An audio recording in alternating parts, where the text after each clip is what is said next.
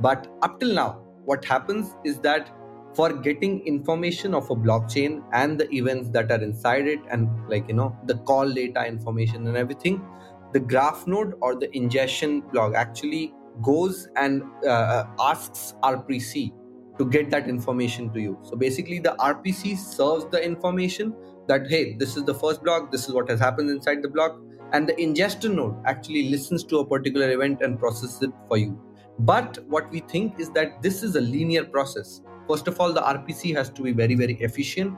Once and that's like you know really tough to find. Once that rpc gets the information the second thing is just processing that information which graph node does and then you know querying that. It is very linear. Ingestion uh, processing and querying. This linear process how do you scale that for subgraphs like superfluid and uniswap? The answer is that you need to create a flat file ecosystem which has dripping architecture in indexing. So Superfluid is great in dripping uh, payments. The graph with its new software of substreams is great in dripping data to you in parallel compute units. So basically, instead of linearly processing this information, substreams and Firehose uh, combination as a software parallelizes this in a, this kind of a thing so that you can get information in a more efficient manner that you know we'll discuss in the future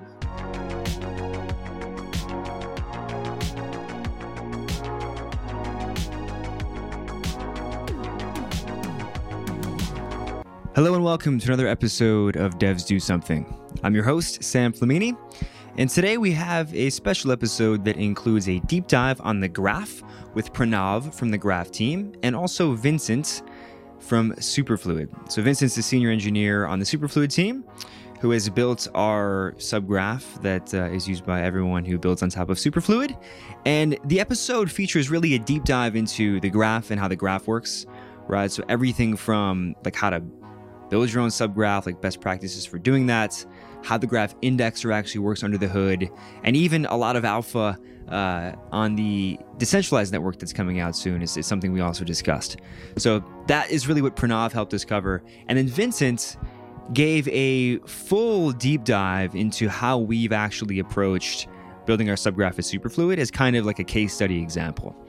Right. So we've gotten good compliments on that from both the graph team and, and elsewhere. And I thought it'd be helpful to get Vincent's first person perspective on things like setting things up to uh, go get things like event entities. We also have these higher higher order level entities that we've also built uh, that I think have been great abstractions for both myself building on top of Superfluid and others. So, yeah, this episode is a, a great deep dive into the graph for those of you who are not uh, as familiar. And it's also a great introduction into what's next with the decentralized network, right? So, the graph team are building a lot of, of different infrastructure pieces to make the decentralized network actually happen and come to life in the way they want to. And we go into all those things. So, if you're interested in all of that, I think you're going to love this episode. The graph is a critical primitive to really understand if you want to build in Web3. Uh, it's about time that we had someone from the graph on. So, with that said, sit back, relax, and enjoy the episode.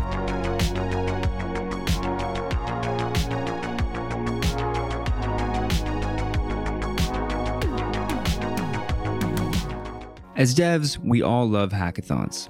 They're a great way to boost your skill set, meet other engineers, and add to your portfolio of work. At Superfluid, we've sponsored many hackathons and decided to start putting on a hackathon of our own, the Superfluid Wave Pool. This hackathon is a little bit different though in that it's continuous, it's always open. You can submit any project built on Superfluid at any point throughout the month and have a chance to earn thousands of dollars in prizes depending on how your project stacks up. In just the last couple of months, we've seen dozens of teams build really amazing projects that run the gamut from Superfluid developer tutorials to full fledged applications uh, to a proof of concept Superfluid StarkNet implementation that we thought was really, really impressive. So we encourage you to check it out today. You can learn more by going to superfluid.finance slash wavepool. That's superfluid.finance slash wavepool. Happy hacking.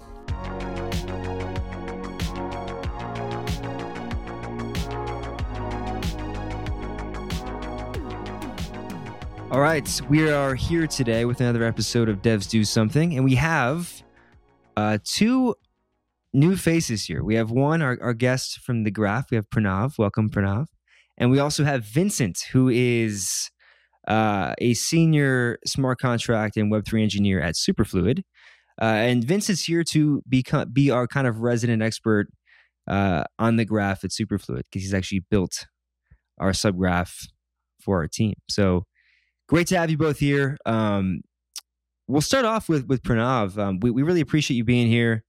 Uh, and you know, the first question we like to ask every guest that comes on is how they got into Web three. So I'd love to understand how you got into the space.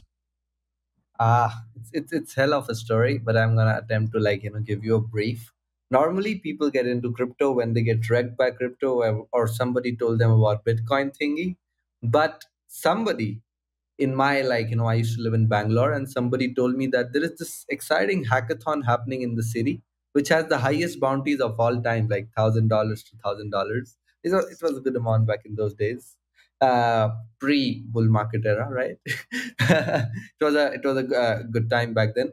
Uh, so like you know i got to know about ethereum and the crypto and the web3 world in general because of a hackathon known as ETHIndia 1.0 that was organized by ETHGlobal and uh, that got me really hooked up because uh, the whole community in general was very excited about what they were building.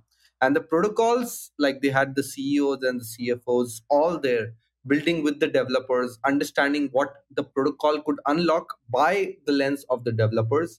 And that's what like you know really really got me excited about the whole ecosystem. And uh, after completing the hackathon uh, I got some like you know really awesome like people were really generous enough to give me some smart contract uh, freelance work. I did that for about a year, and that uh, uh, was that went well. And eventually, I started working for a chain known as Matic, that eventually we know now as Polygon. Uh, back in those days, it was known as Matic Network. So I started working with them, and they had this plasma chain kind of a thing uh, which eventually made uh, they made a POS chain, and now they have a zk EVM. So the uh, so so I started working uh, in Web three and crypto because of a hackathon, and I stayed because of the Ethereum community, and now I'm still working because of uh, the love or sharing love that Web three has been, and uh, honestly, my uh, like uh, my my my more or more as to like you know why I want to keep working in Web three is because I want to see what Web three can unlock in the future of mankind. I love it. Yeah, I got into the space as a result of a hackathon. That's actually becoming more and more common now. I'm meeting a lot of people at hackathons actually that uh, are in that position. Um, so how did you end up at, at the graph then? So it sounds like you started your career at Polygon. I guess started your career in Web3 at Polygon, did some things there. What, you know, why why were you interested in the graph and, and what got you into into things with their team? Yeah that that's also an interesting story. You already like you know uh, know the points. So basically uh, i was working at uh, matic as uh, the head of solutions like you know working. So basically we integrate we wanted to integrate with all the web3 infrastructure that is required to make a decentralized application really decentralized and also like you know make the whole backend infrastructure so that the dApp can really uh, be a dApp. Plus, it has all the tools available uh, to upscale on it.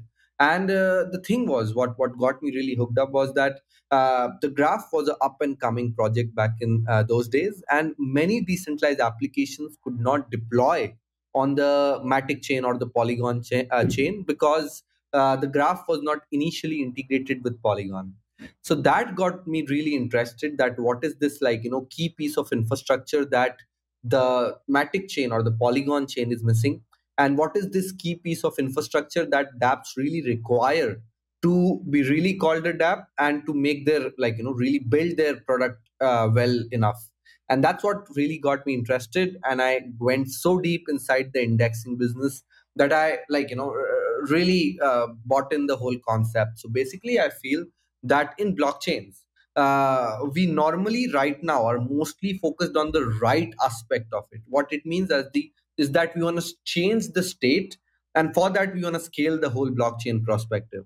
But more than changing state, you read the state of a particular blockchain when the product is in production. Uh, when the product is in production, right? For example, when you upload, how many times do you upload things on Instagram versus how many times you read stuff from the Instagram? It's like one in 10,000 times, right? That's the kind of ratio.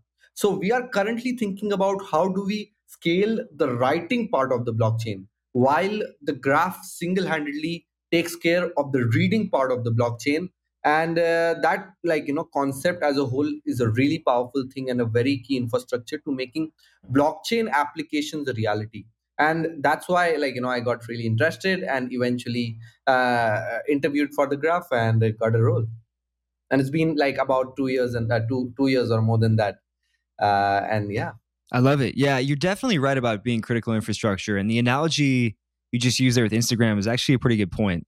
You know we're all obsessed with especially devs in the space are all obsessed with like deploying contracts uh, optimizing those contracts uh, building dapps on those contracts. But how often do people really think when they're first entering the space about how we're actually going to get data right? That's that's a huge portion of actually building the application in the first place.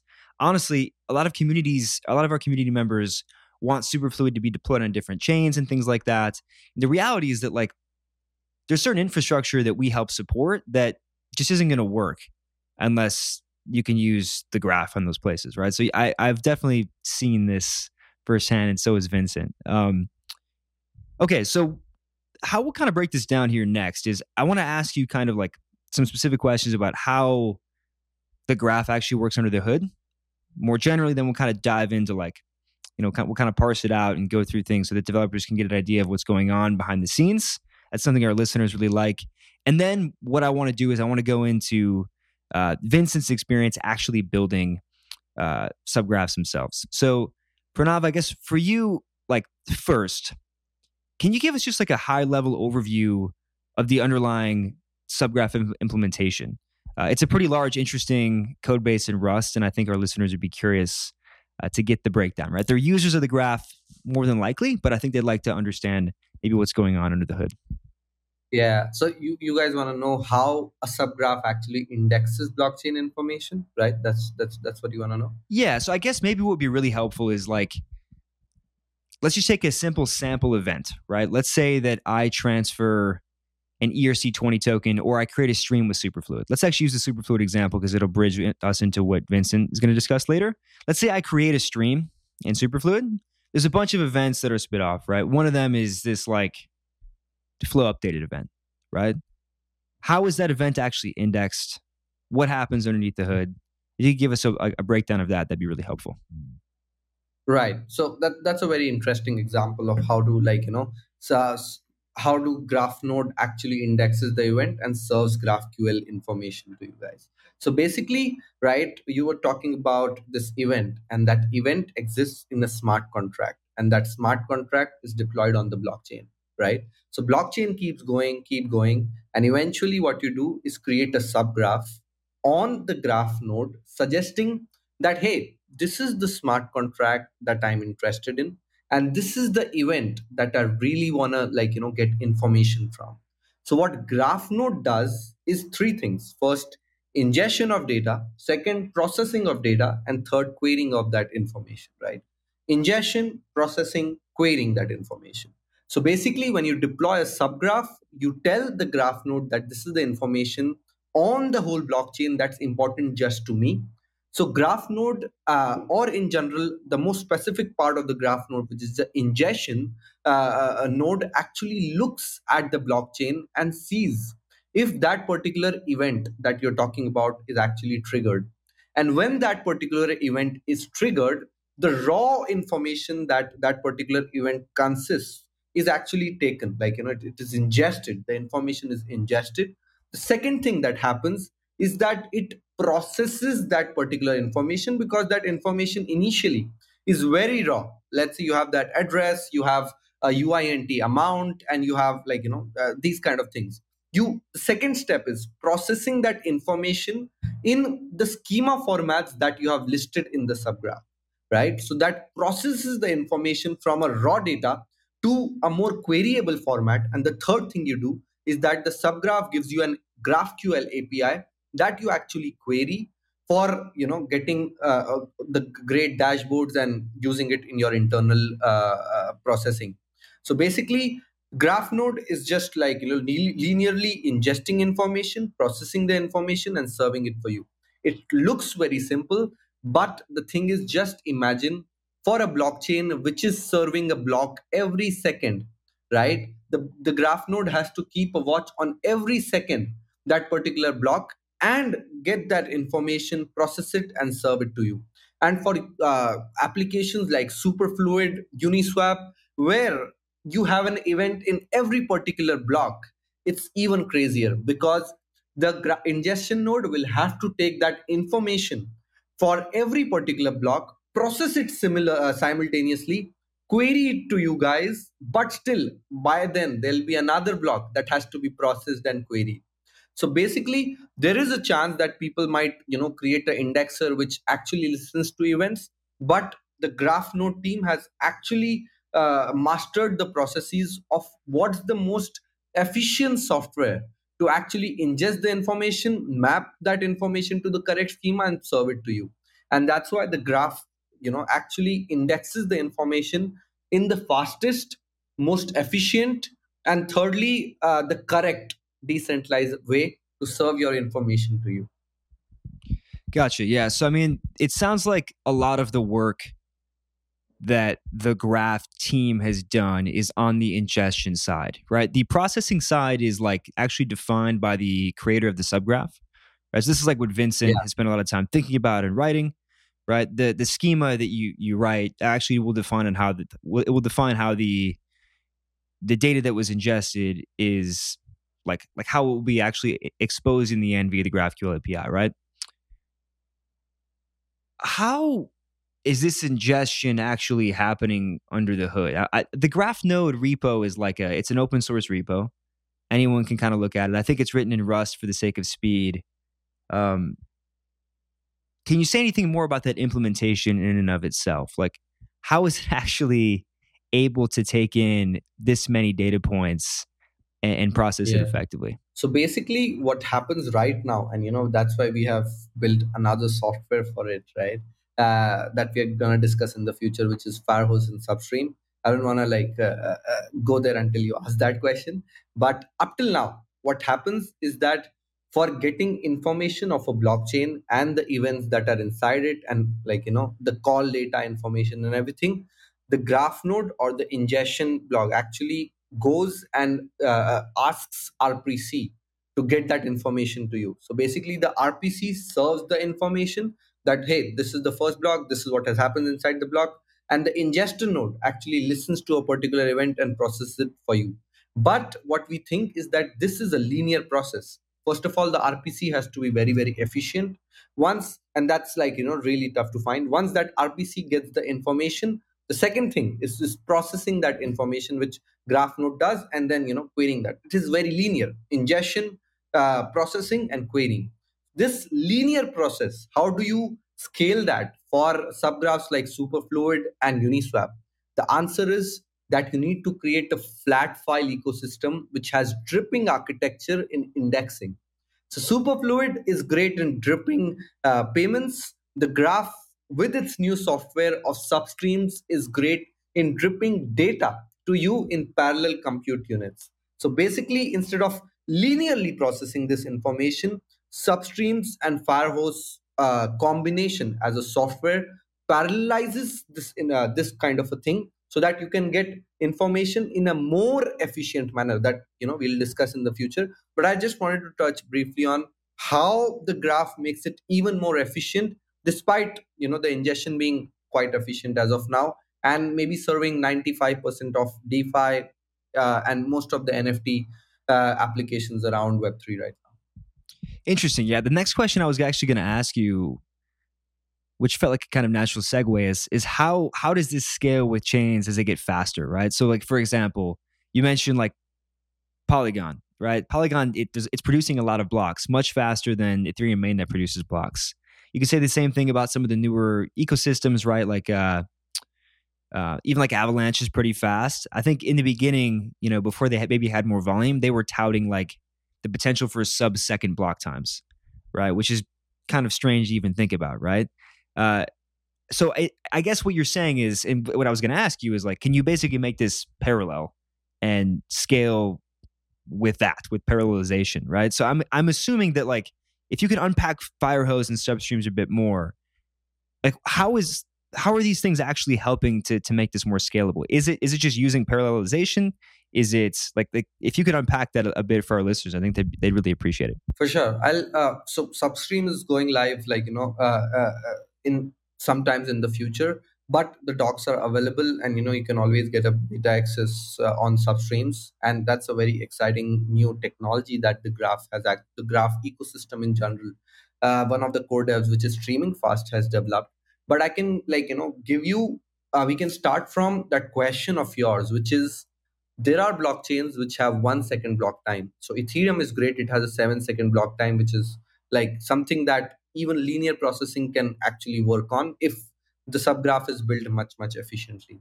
But when you talk about these one second block time uh, chains and even uh, lesser block time uh, uh, uh, uh, chains like there is this optimism in which a block is a transaction. So if that tra- optimism chain scales that then you know we might have one millisecond block time. How do we actually scale that? Whenever a block is produced you need to ingest that information and for that graph node in the current setup will have to go and talk to that particular rpc so every time it has to bam that particular rpc for the information. And that's something we thought that needs to change right? If it needs historic information if it needs current information we might not want to go in that rpc and ask the same information for everything. Maybe there are two superfluid subgraphs with just a change in the metadata and they're asking the same thing but the rpc has to like you know respond to them differently. So basically for rpc it's two answers and they have to go back twice and come back. But in general it's basically the same information. How do you actually scale that with these fast chains? The simple answer is flat files. It's not like so basically firehose is like converting the blockchain information into granular flat files. So instead of going on that RPC and banging that RPC for the blockchain information in your graph node or whatever indexer you have created yourself, what you do is actually go on the Firehose uh, software. They give you a gRPC, which is at the backend having a flat file ecosystem. So when you query a particular information related to a blockchain, they don't go to the blockchain, ask the information, and serve it to you. It is rather a flat file ecosystem which actually uh, goes there and just searches via a cursor kind of software and gives you the information without touching the blockchain unless it is the most latest information. And for that, single block files are created. Uh, I don't want to go very, very deep into it, but the basic part is that instead of going into the RPC and getting all the information again and again, again and again, what you do is convert that RPC information into flat files so that you can query that information uh, without again and again going to that client and serving the RPC, which is very, very inefficient. So, this is how Firehose solves for fast blocks. And the second part that is like once you have that gRPC information, you can parallelize the computation on processing and serving the information and because initially what we could do is that we could just query rpc for event information and whatnot. With firehose we have uh, uh, made like you know uh, the, the firehose software is such that you convert whole blockchain information not just events but even transactions into flat files protobufs. Protobuf is a uh, kind of like you know uh, it's a technical term but it's more of a way to uh, it's, it's it's a kind of schema uh, schema name kind of thing. So basically you convert them into protobuf data types and get that information to your own servings. And that's where i think the difference lies in making indexing much more granular but much more faster. So instead of just querying event information now you are even que- uh, querying transaction information. And that's the difference between substreams and subgraphs. Subgraphs could actually index events, call data, and blocks.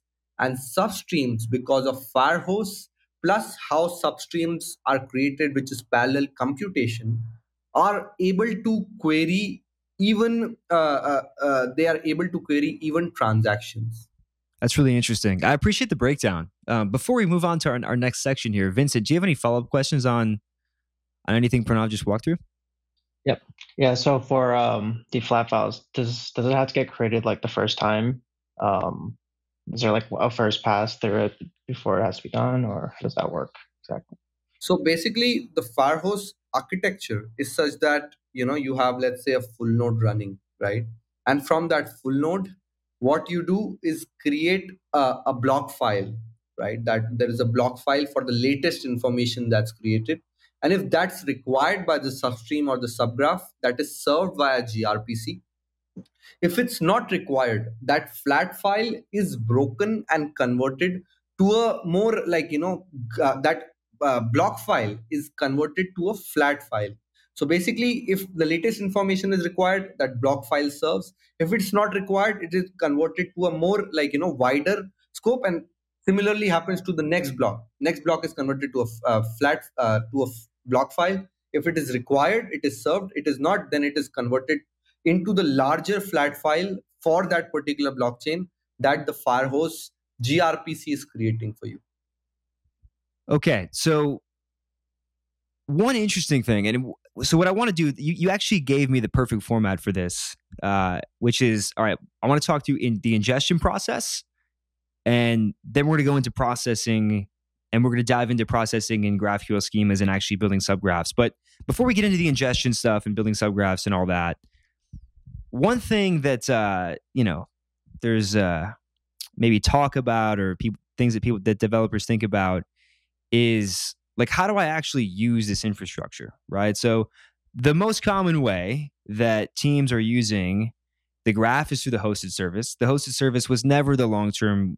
It was never the long term plan to have everyone use the hosted service, right? The graph is its goal is to be a decentralized network over the long term.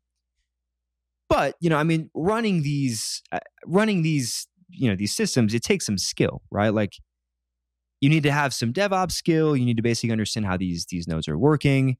Um, so can you can you walk us through like, you know, how should potential like graph node operators and people that want to participate in, in the decentralized network like what kind of skill sets should they have what should they be understanding or thinking about to prepare for when the graph as a network doesn't have a hosted service anymore it's just a network and those node operators who do want to participate need to be on their a game and actually really be prepared to serve this ecosystem? Yeah. First off, I'll I'll just give like you know a brief description of what's the hosted service and what's the network where the node operators actually come. The hosted service was the first MVP that the graph initially launched in the first graph day back in 2019. And in that, it's like one node operator that was Edge & Node, one of the first core devs of the graph, that was serving all the information to like you know uh, uh, uh, for you. So basically, you create a subgraph at the back end we were running this indexer which is the uh, node operator in the graph ecosystem and this indexer serves all the information to you.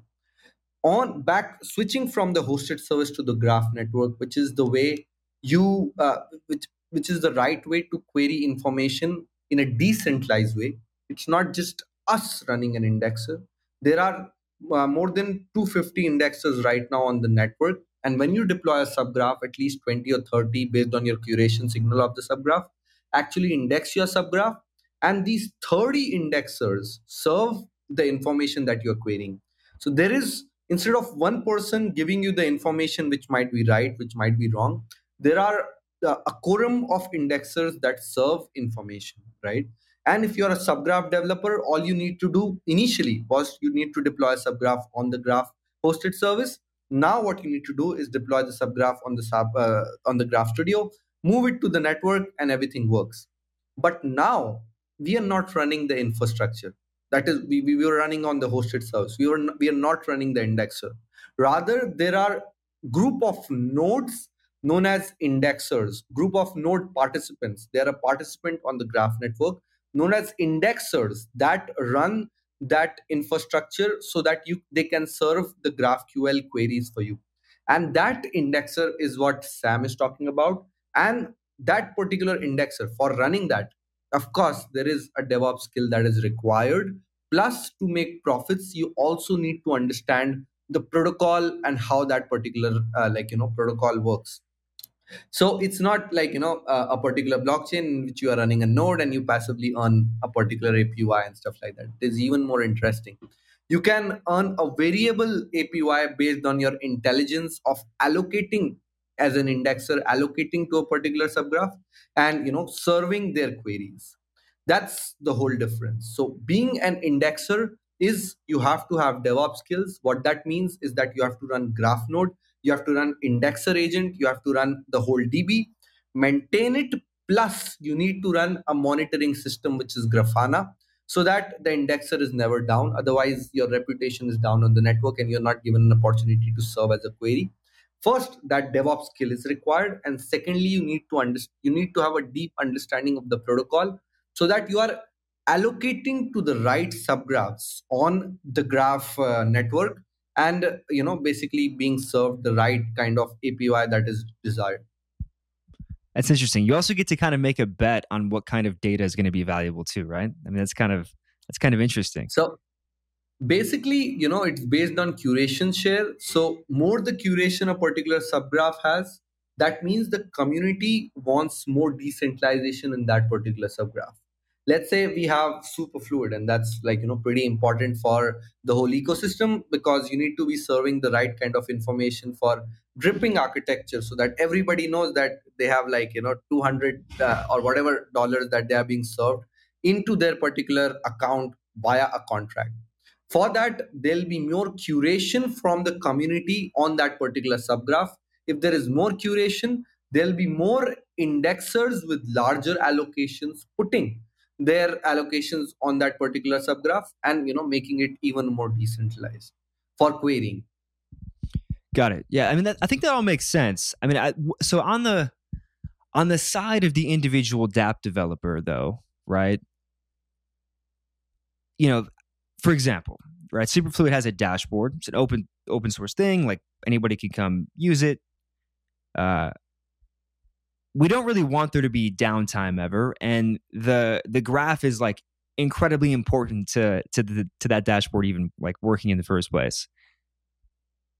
The hosted service you know it's nice because like you know it's run by a group of people who like we kind of trust to run it right? There are some trust assumptions we make there. But i would assume that there are dapps like uniswap like really high volume applications that have front ends that need to work very well they can't have any downtime I would assume that they would want to have some sort of control over whether or not their own subgraph is being indexed properly. Right. So do you think that like people at companies like Uniswap Labs or Superfluid or Compound or Aave, do you think that they'll have people on their teams that actually like are like full time DevOps folks who are running their own graph indexer and are basically node operators themselves on the protocol or the dApp side? Do you think that this system will be good enough to the point where it's like they won't even need to worry about it at all? I mean, I know that's the ideal, but from like a practical point of view, like how do you see this evolving? And if I'm coming at this with the wrong premises, please please let me know. Yeah, of course. No, this is this is pretty interesting question for me too. And uh, basically, I feel the answer like you know one, one one great answer to it given what has happened in the web3 ecosystem in the past is that decentralization is not important unless it is right? I mean i mean un- uh, unless there is this black swan event that happens and people come to know that oh it was really important. So basically what i'm coming towards is that the network with you know a deterministic number of indexers serving their their particular subgraph versus one person running their own graph node which might fall down. So basically let's say uniswap is deployed on bsc now right? And uh, uniswap labs all of a sudden decides to uh, run a graph node although they understand the whole network thing and we uh, totally respect them for that. If they decide to run their whole thing and there is a sudden increase in the traffic because there is a centralized person running this there is a good chance that things might start failing. Versus when uniswap bsc when bsc is live on the graph network it comes there. There are about 30 to 50 indexers indexing that subgraph. And there is a chance that maybe because of the high volatility 10 or 20 fall down but maybe 30 of them will still be alive and serving the right queries. So basically, in this case, and in general as well, the SLAs of the network might be similar to the uh, SLAs of the person running its own stuff. But when things, you know, go upscale, that's like when uh, blockchains become Visa, when the blockchains become MasterCard, you would want the read queries to be as perfect and the things might scale as crazy as like, you know, what it can get. That's where the graph network actually shines because there are there is no single point of failure. There is more reliability in the whole ecosystem because not just one but there are a number of really really uh, uh, uh, really really expert indexers indexing your subgraph. Not just a particular person who might fail because it's a software. Got it. Yeah i think it's interesting right? Um and and with the when the decentralized network is you know at full scale like if we're zooming out kind of into the like five ten years into the future like like we're discussing now maybe sooner is there like a slashing mechanism if if a if one of these operators refuses to do their job? Like what what's the economic incentive specifically? Like i understand that they're going to make money if they provide data properly but is there also like a slashing mechanism as well? Like how does how does this work yeah so basically an indexer gets reward in two ways. One is that there is an inflation reward for indexers based on allocation. And secondly the there is a reward for serving the right queries right? So that, that's the reward that an indexer earns. There is a 3% inflation plus the queries they serve to a particular subgraph that they have allocated which have they have been given an opportunity to serve. Because let's say there are 30 indexers they might be serving a particular set of like you know queries the way we have protected the ecosystem is that indexers whenever they close their allocation uh, around every like you know uh, every epoch or let's say uh, a particular epoch which is around 28 days he will have to submit a proof of indexing uh, right? And that's actually um, uh, the software makes sure that the proof of indexing is correct and that's when the indexer is given a reward to check that there is proof of the proof of indexing is correct we have uh, fishermen we have other bunch of participants optimistically checking that this thing is correct.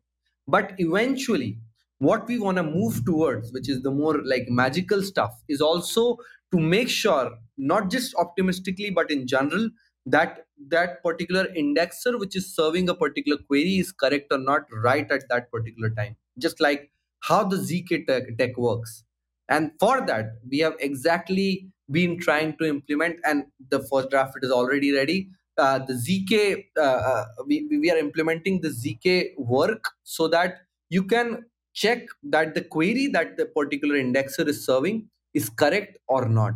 We have made like you know a, a combination of zk snark and stark. Uh, i forgot really what it is called. Uh, but uh, it's, it's it's it's a zk library so basically you query that and you uh, uh, uh, you like you know can prove whether your query is correct or not. That's not possible in centralized indexers at all right now. Even web 2 google. If you go to google and search what's the uh, what, what's the best restaurant near me it will give you results. You cannot actually question that your results were not uh, biased right? Uh, one of my maybe one of the uh, restaurants were owned by the founder of google and they're serving that particular information to you right you cannot uh, question google right now but with web3 with the graph you can question a particular query whether it is correct or wrong and that's the magic of zero knowledge proof technology and the graph network which is coming along uh, to uh, give you the right kind of queries in the most trusted uh, format. Very cool. Very cool. You're, you're kind of pilling me on the uh, the decentralized network a little bit. Uh, Vincent, any any comments, thoughts, questions uh, about the decentralized network and running nodes? Uh, we got to move on there as fast as possible. That's it. we got to get our subgraphs on there. Yeah. Uh, I think once there's more support for some of the other networks, we're already uh, we're pretty ready. And uh, for the ones that uh, have support, I think we're, we're already planning on moving over there pretty soon. the the zk proofs that we have developed is called shell proofs sorry i forgot about it but yeah they are they are called shell proofs that we are developing which is a combination of Stark and snark so that you can do verifiable queries I love it. Yeah, if if we have a, a, link to that, I'll definitely link it in the in the show notes for people that are interested in checking it out. There's an interesting like talk by Zach on the Graph Day in San Francisco that we did last year that uh, everybody should check out. Nice, nice. Yep, I just got your link. We'll, we'll definitely we'll definitely post that in the show notes for people that are interested. Um, okay, so that's a lot of information about the ingestion part, right? node operators take notes. Let's get into the the data processing side, right? Uh, actually, on the dApp side, writing subgraph schemas, all that good stuff. So, before we get into maybe how we've done things at Superfluid, because I think we have some some interesting insights on this with with the help of Vincent. Pranav, do you have any high level? I guess maybe before we even do this, you know, what is this schema? that people have to write. For people listening that have actually not written their own subgraph, what is this and and you know, why do I need it? Yeah, so basically schemas is something that's not new. We didn't invent, which is something we have done for most of the indexing work in web3. We didn't invent schemas. Schemas exist since the evolution of internet. So basically, if you want information, all you all you do is create database schemas that you know i want information but i don't want crap i want information in the right format and this is the format i want it in so schemas is defining what you want in the correct format right? That that that's in graphql format. So basically let's say if i create a very simple 101 uh, voting dapp right? That's the most oldest since uh, the eternity of uh, ethereum. A voting dapp.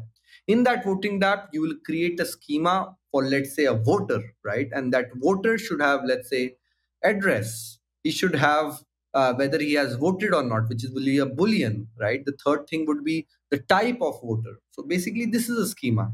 And another schema i will create which is the vote. And in that vote uh, it would be a one one particular voter can do one vote. That will be a one to one relationship right? And one vote belongs to a particular voter. That kind of a relationship will exist between these two, and that vote will have, let's say, an ID and which particular candidate it went to. Then, third schema I can create of is a candidate. So, this is how you visualize that this is what I want in uh, to query from the smart contract. Smart contract has voter information, candidate information, and vote information and from that i want to create the schema so that i can get the voter uh, id i can get the voter persona i can get you know uh, so on and so forth so schema is basically defining what you want from the subgraph via these beautiful graphql queries got it and usually this this is like you know you write the schema in the form of something like a yaml file uh, and you know this becomes like the format that you want this data to be in, right? You don't want crap, you want useful information, like you said. Uh, it's, written in GraphQL formats. YAML file is like the definition of subgraph. Got it. Okay, got it. Um, so, based on what you've seen after, I'm assuming supporting lots of teams who are interested in building their own subgraphs, do you have any high level like advice on patterns or uh, like general best practices on writing a useful schema or like actually building your own subgraph? Yeah and basically i've seen like you know as things move from the hosted service to the network. In the hosted service uh, it was like you know uh, uh the graph ecosystem paying for your queries. When things move to the graph network you pay per query uh, in in the graph token. And things have got efficient by just the thought of moving from uh, you know somebody else paying for your uh, queries to the graph network. But uh, leaving all jokes aside the thing is that when you're creating a subgraph you have to be as efficient as when you create a smart contract. When you create a smart contract you don't define unnecessary variables. You don't do unnecessary looping. You don't do unnecessary like you know posting information inside blockchain. Similarly, when you are querying the subgraph information, uh, uh, create querying the blockchain information by creating a subgraph, you don't actually you know do unnecessary querying. Let's say you need information about five uh, voters. You don't you know run a loop of 100 particular voters and then select five you actually make sure that the id is attested to a particular address so that you can get intelligently query the right kind of address by id instead of querying hundred of hundreds of voters. So basically being intelligent around querying and accordingly creating uh, like you know correct subgraphs so you don't do unnecessary polling of data is about creating uh, uh, at a higher level creating efficient subgraphs and you can always like you know do more. Like in web 2 we have lazy loading. In uh, in in the graph subgraphs you should like make sure when your tab is not on you're not querying the information. Uh, you are protecting your graphql api in the correct formats with you know the right kind of attestations so that nobody else queries your information because you're paying in grt for the same. Uh, also uh, in the current subgraph formats there is a limitation on the blockchain as well. So basically there is call data which is the function call and then there are events. So event calling is easier than uh, uh, than function calling. So when you are creating a smart contract making sure whichever you know information you want to query you create an event for that inside the function instead of querying the whole function. That could be one more really really important suggestion so that's that's an overview of like you know don't do unnecessary polling and create a very very specific subgraph with specific schema so that you can query the right amount in the most intelligent way I, I, sorry, I have a quick question actually. Um, is the cost in the decentralized network uh, heavier for uh, the querying of the data after or the actual uh, indexing and processing of the data um, during yeah that stage. Would querying the data from the client side be more expensive than the actual uh, sub subgraph getting indexed? Um, which which part is yeah for for the people paying in grt if that makes sense. Yeah so basically you're saying that uh, is it more expensive to query information than to index yeah information yeah. right? Yeah so basically for for the, the graph developers only pay for only querying querying information. Okay. You they don't pay for the indexing yeah of they don't pay so yeah because it's indexers they cannot give you the information if they have not indexed it. So for an indexer they have to index the information make sure it's ready for querying. And when you query that's the time when you pay in grt you don't pay for so it's really most most importantly when you're using the decentralized service to get your queries really down so you could actually write really crazy subgraphs because that cost would be put on the uh, the indexer. But I guess they just might not want to index your subgraphs, right? There's that too. So basically, if you have curation, people will Mm. index your subgraph. If they are crazy, they might want to not like you know continue uh, uh, uh, uh, indexing it. But if there are curation rewards, the network is made such that I've never seen a particular indexer not be. Uh, uh, I've never seen a particular subgraph not being Okay. indexed by at least three or four index uh, indexers on the network. So the economics takes care of that. What you should do is that you should uh, uh, make it efficient so that you're not paying more in GRT for a particular Gotcha. query. And for that, you should create efficient Hmm. subgraphs. Mm. Interesting. So it's actually on the subgraph developer side, like what Vincent does, the more simple he can make it to query data, the, the easier he can make it for the the dApp developer or outside developer to get data with like a very efficient query, the better. Right. So Vincent, you have a lot of room to, to go in terms of writing really crazy subgraphs, as long as it's easy for people to query data from it. Um, and I think you've actually done a really good, like, you know, again, Vincent's led our, our subgraph development at Superfluid. You've done a you've done a very good job of it. We get good compliments on it all the time. Um, and I personally find it pretty easy to use. So can you walk through like how we've actually approached this? Just to give people an example. Like how how did you approach setting up our, our subgraph? Yeah, um, sure. So I guess from a really high level and to go over it pretty briefly, uh, we have mainly three types of entities. Um, event entities, they're called you know, just straight one-to-one mapping uh, of emitted events from contracts. And we also have uh, something called higher order level entities. Um, these entities basically capture uh, state over a period of time. So they look at multiple events. Uh, for example, we have a something called a stream entity, and this is a higher order level. Uh, it tracks things like the total amount streamed, uh, you know, over the stream's lifetime. So when you open the stream, it's alive. When you close it, it dies. Uh, and then we we also have you know like reverse lookups to the different events that may have caused changes uh, to this particular stream. So a lot of these things are quite useful and quite nice. Um, and finally, our last type of entity is the uh, aggregate entity. And these capture uh, the changes of state over the entire time that the subgraph is alive, basically. Um, and it captures it at a global level, and more specifically at the level of uh, the token.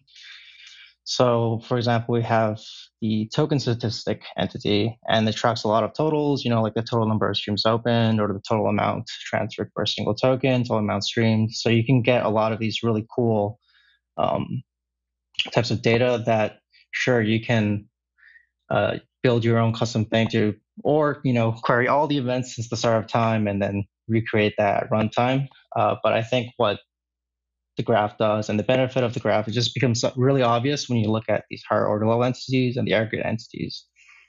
Instead of like constructing it at runtime or doing it uh, via custom means you're leveraging a lot of the great work that they've done. And just this just removes so much developer time needed to like build it and then maintain this infrastructure that enables this. And even if you know if we were to do it i would say it's very unlikely we would do uh, anywhere near as good of a job because if uh, one team is spending their waking hours optimizing this and working on this, and you're trying to use like just a portion, it doesn't really make sense. Uh, so yeah, that's how we've set it up so far. These three main entities. And it sounds like it sounds like the interesting thing here is like, like you said, Pranav, like like you're gonna have to think about essentially the APIs you're exposing to like end users or like end developers and make it really easy to get data efficiently, right? So doing things like I think the higher level, the higher order level entities and the aggregate entities, using that to make it much easier to get data so that you basically can cut down the amount of queries, I think is going to be pretty helpful in general. Um, do most teams do that, Pranav? Do you, do you see, is that actually more rare that people will make heavy use of aggregate entities and things like that? What's like the spread on on how how often people are trying to do these kinds of things? So, like you know, it's it's similar to Ethereum. So, Ethereum, uh, when I started uh, doing smart contracts, used to cost one dollar to deploy a particular subgraph on Ethereum, and uh, that moved from one dollar to one eighty dollars, one thousand eight hundred dollars, kind of a thing. That escalated quickly, and because things like you know moved like that, it became people started being more efficient on the smart contract work. They did like you know less uh, they, they were they eliminated all the state changes unnecessary state changes and so on and so forth. Although that's an ethereum scaling problem but when like you know things cost start costing people start being more mindful. And that was what we also like observed on the hosted service versus the graph network. Initially there were very intelligent teams which ha- which which were very performant conscious. And because we had a linear uh, system up till we had subgraphs and now we have substreams now uh, performance should not be a problem but if people were very conscious of how their subgraphs were performing in terms of you know getting the right kind of data in just one second or 0.1 second for those particular teams they were being very efficient in their queries. But now as things move from the uh, ecosystem paying for queries to uh, paying per query in grt every team has started to being more efficient in their own ways right they have eliminated the wrong uh, uh, querying, stopped overpooling of information, and created better or more efficient subgraphs so that they can query the right things and in a much simpler query which they actually require. So moving to the network is not just about decentralization, but it's also improved performance of most of the subgraphs as a sub role in a way.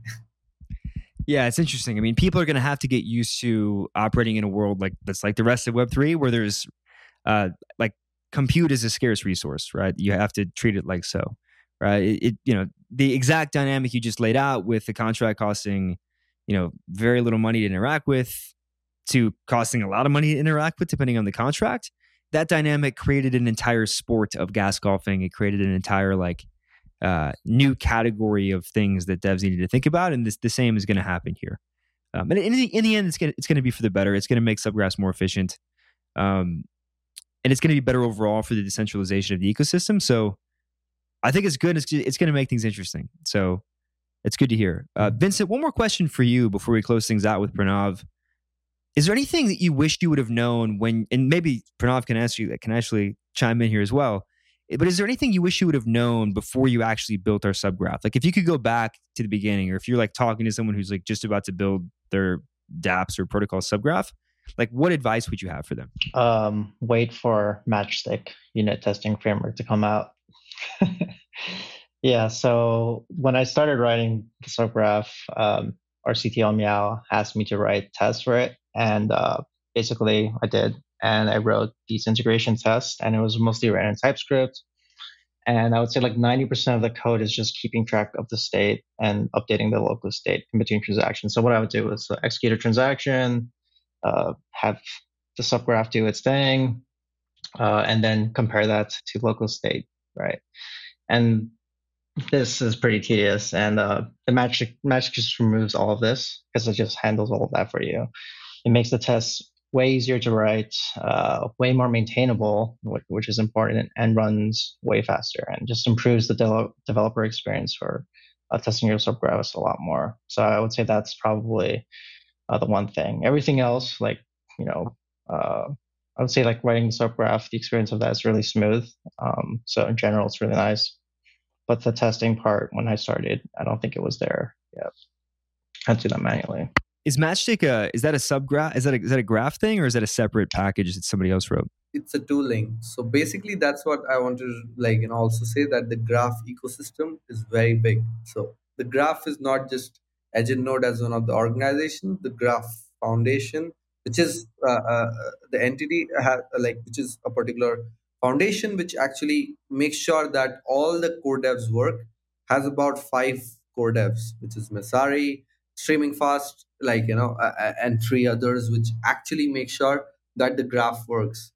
And it is i would say the tooling is similar to ethereum. When ethereum came into picture it had a very limited amount of tooling right? We had remix which worked once in 10 days. We had uh, now everything works awesome so it's good. The truffle was okay eventually Hardhat came into picture and stuff like that similarly the graph ecosystem when initially it had like you know uh, some kind of tooling to help around but there was much more that was required and matchstick was one such unit testing framework that came in. But there are more like graph client and the graph cli improvement and stuff like that that has made subgraph development much much more easier. But i still feel there is a lot that needs to be done so that we can make you know subgraph deployment much much much much better and much like you know uh, more of a sweet drive for everybody wanting to uh, index information. Uh, i would also want to share a small like you know incident. So basically when the graph launched uh, on the graph day we did not have graph code gen and vincent would know about it. So basically what happened was when you do graph init dash dash index events nothing would happen. You would have to get all the schemas, all the YAML file, everything created on your own at like you know from from the start. Then people in the graph yeah, team uh, by, by back then it was you know one team worked on the whole CLI and made changes so that it could auto generate code and uh, like you know that's how things started working so basically we came from nothing and now we have the right tools and many more supporting tools to make your subgraph development experience better. But i still think uh, like you know there is so much that we can do uh, to make indexing a reality. And i think we are not close to what web 2 tooling has been. And that's for all the whole web 3 the web 2 supportive docs and the web 2 supporting tooling to making uh, infrastructure work. Uh, and i think we are working on the right directions to make tooling happen for uh, developer life to be easier. I love it. Yeah, you guys definitely have come a long way, and I think that uh, you know even in Vincent's case, like his life has been made better. Yeah. in a very yeah, short period Matchstick of time. is like the foundry for the subgraph. it's like foundry for subgraph for sure. Cool. Uh, so one that I just wanted to follow up with on on what we just discussed is what would you like to see people build? Like what new pieces of tooling uh, do you think it'd be great to have some outside development help come in and, and build this open source project? Ah, there is so much that needs to be done and like you know so little time in web3 we have one year is like 10 years in web3 i've seen in my past experience and in the present experience as well so there, there, there are a lot of dream dream projects that I personally i'm so much attested to in general. So basically, we have. Uh, so basically, like you know, when you initially had Remix, you had to have MetaMask and everything needs to be installed to do everything, right? And then they introduced this Remix VMwares so that you could just deploy a contract on a virtual particular place, check everything works, and then go ahead, right? Similarly, in the current context, the graph has matchstick but you know um, until you deploy the subgraph on the hosted service and it's like synced 99% taking seven days you don't know if it is gonna error out for a particular mapping. You know so there are toolings that we could develop just like Re- remix vmwares to make sure that particular thing is solved for and we are not like you know on on on rough edges over there. That's one. Second would be, I think uh, uh, there is a lot of AI magic that can be done on the graph. So basically, graph gets you information from blockchain, which is open source, 10 TB of data for let's say this Polygon, just uh, Ethereum, just BSC. That 10 TB of data queried via the graph in GraphQL format, put in the right kind of models, can do a lot of magic in the whole ecosystem it can you know uh, do an auto yearn finance kind of a thing for you. It can build those kind of things. So basically building on top of the graph on their querying magic of the 10 tb data that exists open source is like you know definitely a dream that needs to uh, that, that that i really see coming forward maybe like a graph gpt sort of a thing. Just kidding. Uh, third would be uh, in my belief uh, we have we have done a good job in you know indexer uh, tooling. And uh, a lot has been done to improve upon that. And uh, we have the indexer agent. We have indexed a lot of tooling around that. But i think we could make their lives much more easier by you know having introducing packages.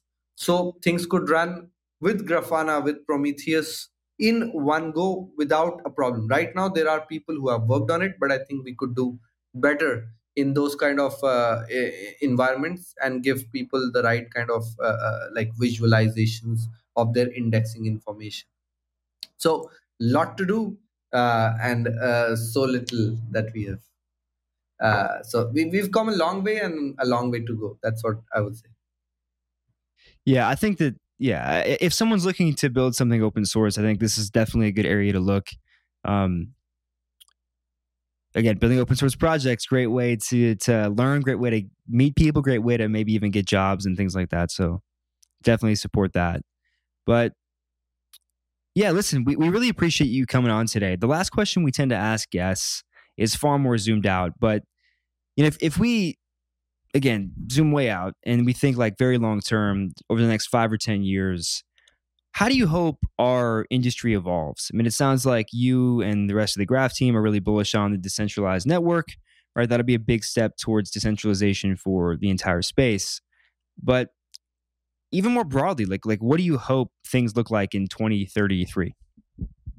Yeah. Well, one one particular like, you know, really uh, maybe a little cocky, but I would say uh, one one particular statement I personally believe in is that decentralization is not the right way. Decentralization is the only way uh, for Web three to really happen, and uh, I totally am attested to that particular thing. But I know that peer to peer systems are tough to make decisions on. But I feel that's where the society really becomes much much more mature right? Democracies of the world have shown how humanitarianism can actually work and that's being implemented in technology in a way. So I would say in the current scenarios, we are doing a great job, but we should never leave upon our like you know our our our, our thing that we came here for which was which is and which will always be decentralization while we make an improvement in uis we make an improvement in all the wallet formats that we have created like account abstraction that is coming along and stuff like that. So better onboarding easier onboarding leading to mass adoption while we still have the decentralized scope of work going along. And i think mobile coming to the web3 picture is going to really really help. So i feel in 2030 we will use blockchains without you know uh, we will use blockchains without thinking that we are on blockchain. Just like we are on internet right now. We don't think that we are serving something from https we're just there and it's such a natural thing from mobile to laptops and everything. Similarly by 2030 with these like you know protocols and tools like graph superfluid ethereum blockchain all the layer tools that are coming along we should have an ecosystem that is so seamless that we are in a decentralized world with without realizing we are interacting with p2p much much more like you know uh, finer better but in a which, which opens a new scope of doing things right? For example uh, uh internet has scoped out for us to do remote work. Similarly web3 and the in-game currency is gonna scope out so many new things. And that's where i feel 2030 vision should be. Decentralization with a new scope of like you know uh, financing out things while uh, uh, the ui is so seamless that everybody uses web3 without realizing it's web3 that's a fantastic answer. Um, the sentiment that we hope that we're building on top of blockchains without knowing we're building on top of blockchains that's a very common one that that's uh, been a common thread amongst all the technologists and people we've had on here. So hopefully we get there. But uh, it's gonna be it's gonna be a long journey, uh, and yeah, we're uh, we're happy we had you on today to share some of your knowledge about the graph. Vincent, thank you for joining us as well. It was great to give our listeners some insight into how to actually build a subgraph, uh, like tactically, and how we think about it as Superfluid. But uh, yeah, thank you guys for being here. Thank you for inviting me. Thanks, Sam.